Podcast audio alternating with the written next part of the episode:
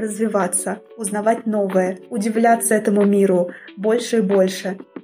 Преподаватели очень часто, в большинстве своем, они перфекционисты. И это очень сказывается, знаете, на отношении к учебе они даже могут быть в каких-то моментах, да, гораздо лучше меня и могут знать больше, чем я. Ну а если они пришли ко мне, значит, они хотят у меня поучиться.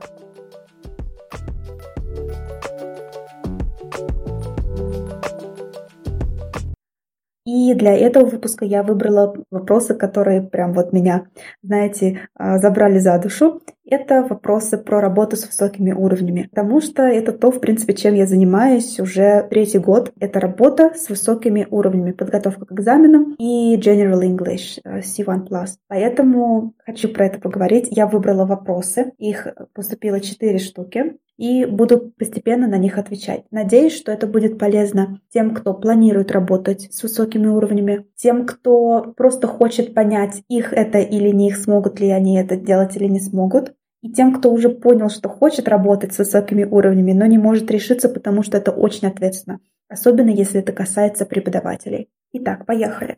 Я зачитаю первый вопрос. Ольга, расскажите, какие основные особенности вы видите в преподавании высоким уровнем, в отличие от средних и начинающих? Заметили ли вы на своем опыте какие-то отличия при работе с учителями?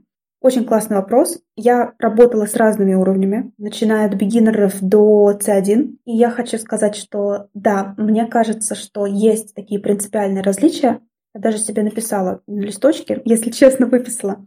Во-первых, мне кажется, что когда у нас речь заходит о настолько высоких уровнях, да, то здесь мы будем иногда возвращаться, как я говорю, к истокам. То есть эти уровни, они не настолько про, знаете, какие-то замудренные такие слова, хотя не без этого, но они также про новые значения старых слов, новые комбинации всем известных слов, которые выглядят аутентично. Это также про разные оттенки значения. То есть если до этого нам было важно просто выразить мысль и молодец и хорошо, то уже на высоких уровнях, да, C1, C1 плюс C2, нам уже важно понимать, правильно ли мы выразились в определенном контексте, правильно ли мы оттенок значения показали.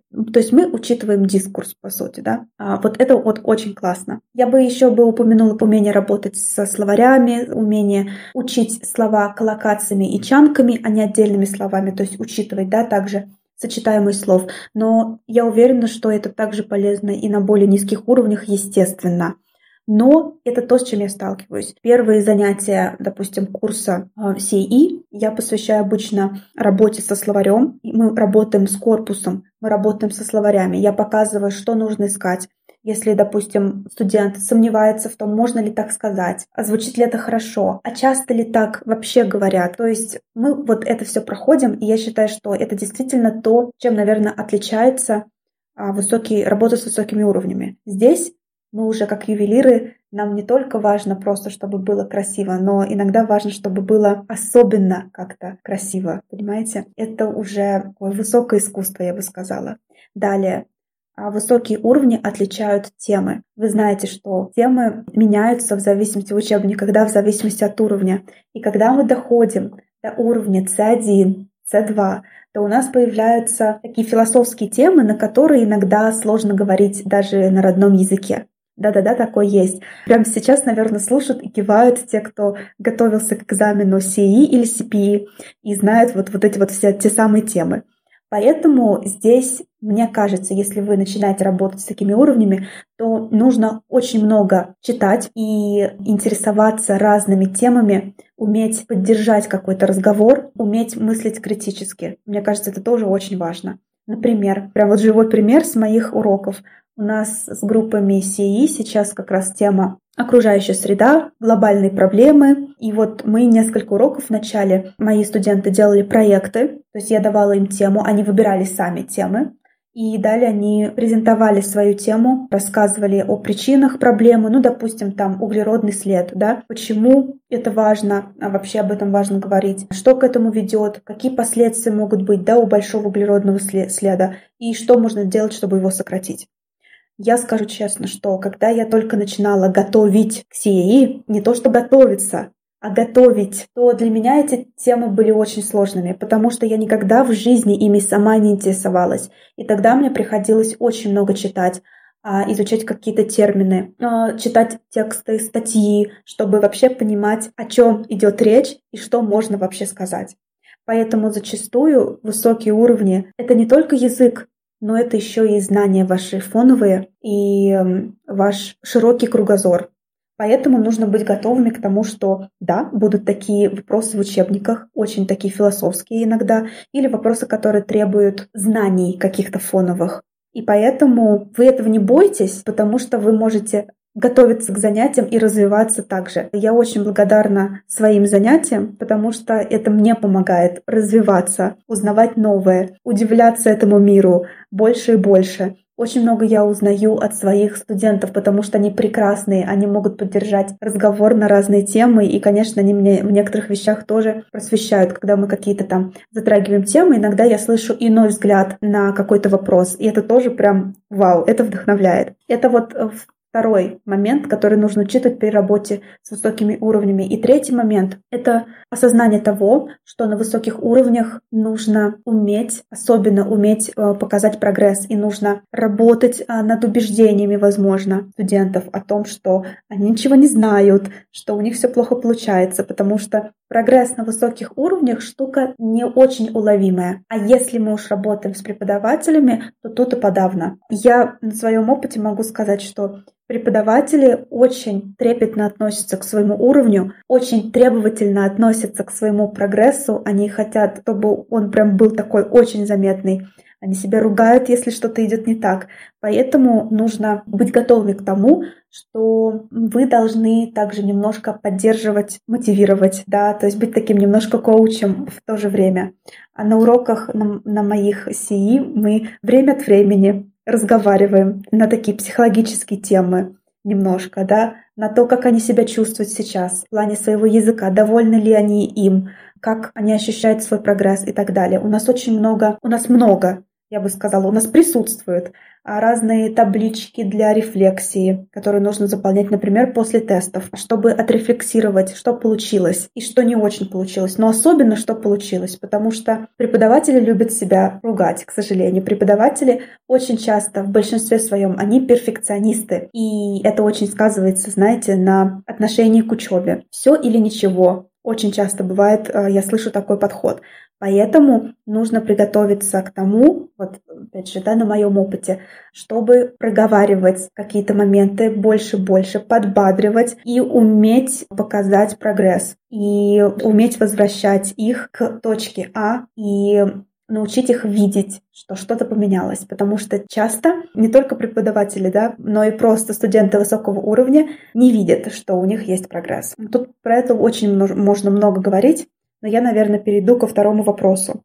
Второй вопрос. Если преподаватель хочет переквалифицироваться в сторону преподавания учителям высоким уровнем, что в первую очередь нужно учесть и как себя подготовить?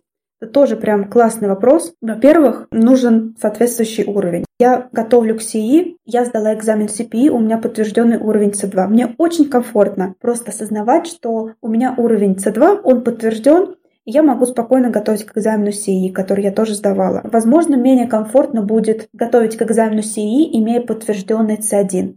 Есть такое у нас. А поэтому желательно бы, конечно, да, просто для своего комфорта иметь уровень в запасе. В любом случае, в любом случае, работая с высокими уровнями, уровень должен быть выше, чем тот, который есть. Далее. Я бы сказала, что нужно учесть и себя подготовить к тому, что ожидания от преподавателей, которые к вам пришли, да, как от коллег, которые вот сейчас будут заниматься своим языком, вот эти ожидания нужно немножко понизить. Я сейчас объясню, в каком смысле. Не ожидайте, что все будут делать домашку. Да, если преподаватели говорят э, своим студентам всегда да, о том, как важна домашка, не ожидайте, что эти же преподаватели будут ее делать, когда они к вам приходят. Понимаете? Вот, есть такая классная поговорка, да, practice what you preach. Но вот а, не всегда преподаватели, да, это делают. Поэтому, возможно, следует понизить ожидания и вот этот вот уровень тревожности своей и воспринимать их, знаете, с открытым, можно сказать, сердцем, да, как людей, которые хотят у вас поучиться. Они к вам, если пришли, значит, они хотят поучиться именно у вас, они вам доверяют. И нужно, возможно, немножко расслабиться Конечно, нужно для этого иметь определенные, знаете, причины, чтобы расслабиться, да, что у вас нормально все с методикой, нормально все с уровнем. Вот если все хорошо, а если вы на своем месте не хотите прыгнуть через голову, то нужно дальше расслабиться, потому что люди пришли к вам, и люди хотят поучиться у вас. И если не будет, на мой взгляд, этой доверительной какой-то обстановки, то занятия такими эффективными, возможно, не получится. Поэтому я всегда стараюсь расслабиться перед своими занятиями. Да, я тревожусь о том, что ко мне приходят разные преподаватели с шикарнейшим уровнем, с шикарнейшими знаниями методики. И, возможно, я это допускаю, э, и так было много раз, что они даже могут быть в каких-то моментах, да, гораздо лучше меня и могут знать больше, чем я. Но если они пришли ко мне, значит, они хотят у меня поучиться. И значит, я чему-то могу их научить. Вот, это вот такая вот мысль, которую я периодически прокручиваю в голове, когда готовлюсь к занятиям. И еще одну вещь хочу сказать. Важно понять, что при работе с преподавателями, да, мы работаем на равных.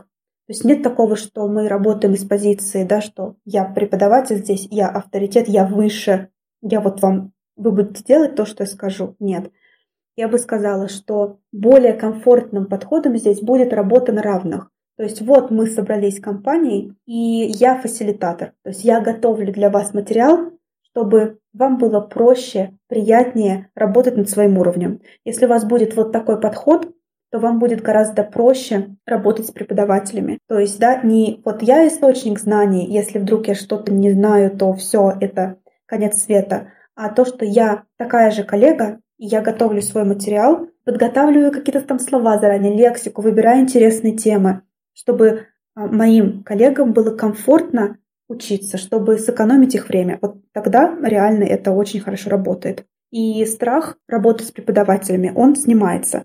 Кстати, это был еще один вопрос, и мне кажется, я на него уже ответила. Я зачитаю его. Как справиться со страхом сделать ошибку? И как работать, если вы чувствуете, что уровень ученика выше вашего? Не знаю, было ли у вас такое. Но здесь тогда дополню, да, получается, это уже третий вопрос такой комбинированный. Конечно, у меня были разные коллеги. Некоторые коллеги были с таким прекрасным английским, что мне сложно было искать у них ошибки, потому что я вот как зачарованная слушала их прекрасную речь. Были разные коллеги.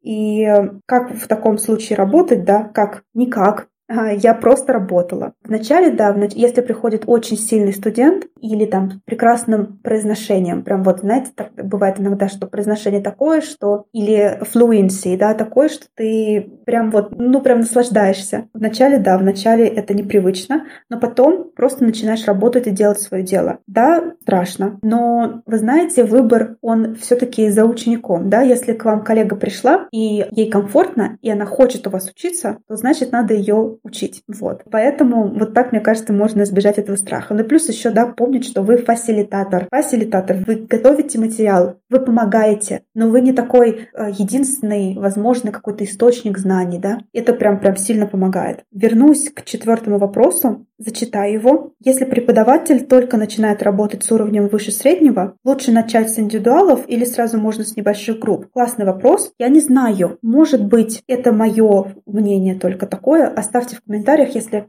у вас еще есть какие-то друг, другой взгляд на эту тему. Но мне кажется, что если вот мы работали с низкими уровнями, да, и дальше хотим работать с выше среднего, то мне кажется, неважно с чего начать.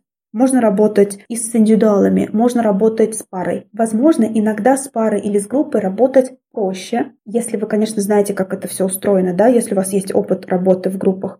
Я объясню, почему проще. Потому что когда мы работаем в группе, то у нас есть возможность поставить людей в пары, да, и дальше просто наблюдать. Это гораздо удобнее для, для работы над языком наших студентов, чем когда мы активно участвуем в диалоге, да, когда это индивидуальное занятие. Поэтому, возможно, даже пара-группа будет комфортнее в плане вот проработки каких-то моментов.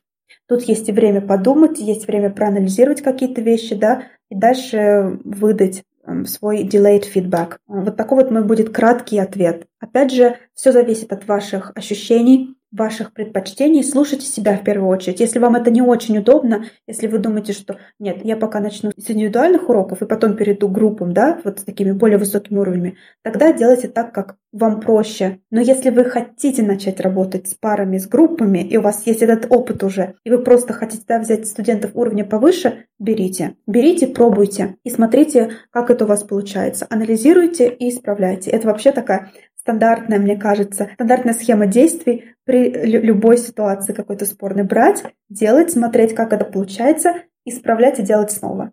Но на этом, я думаю, выпуск подходит к концу. 20 минуточек я уже болтаю. Надеюсь, что это было интересно. Оставляйте, как всегда, вопросы. И пока-пока.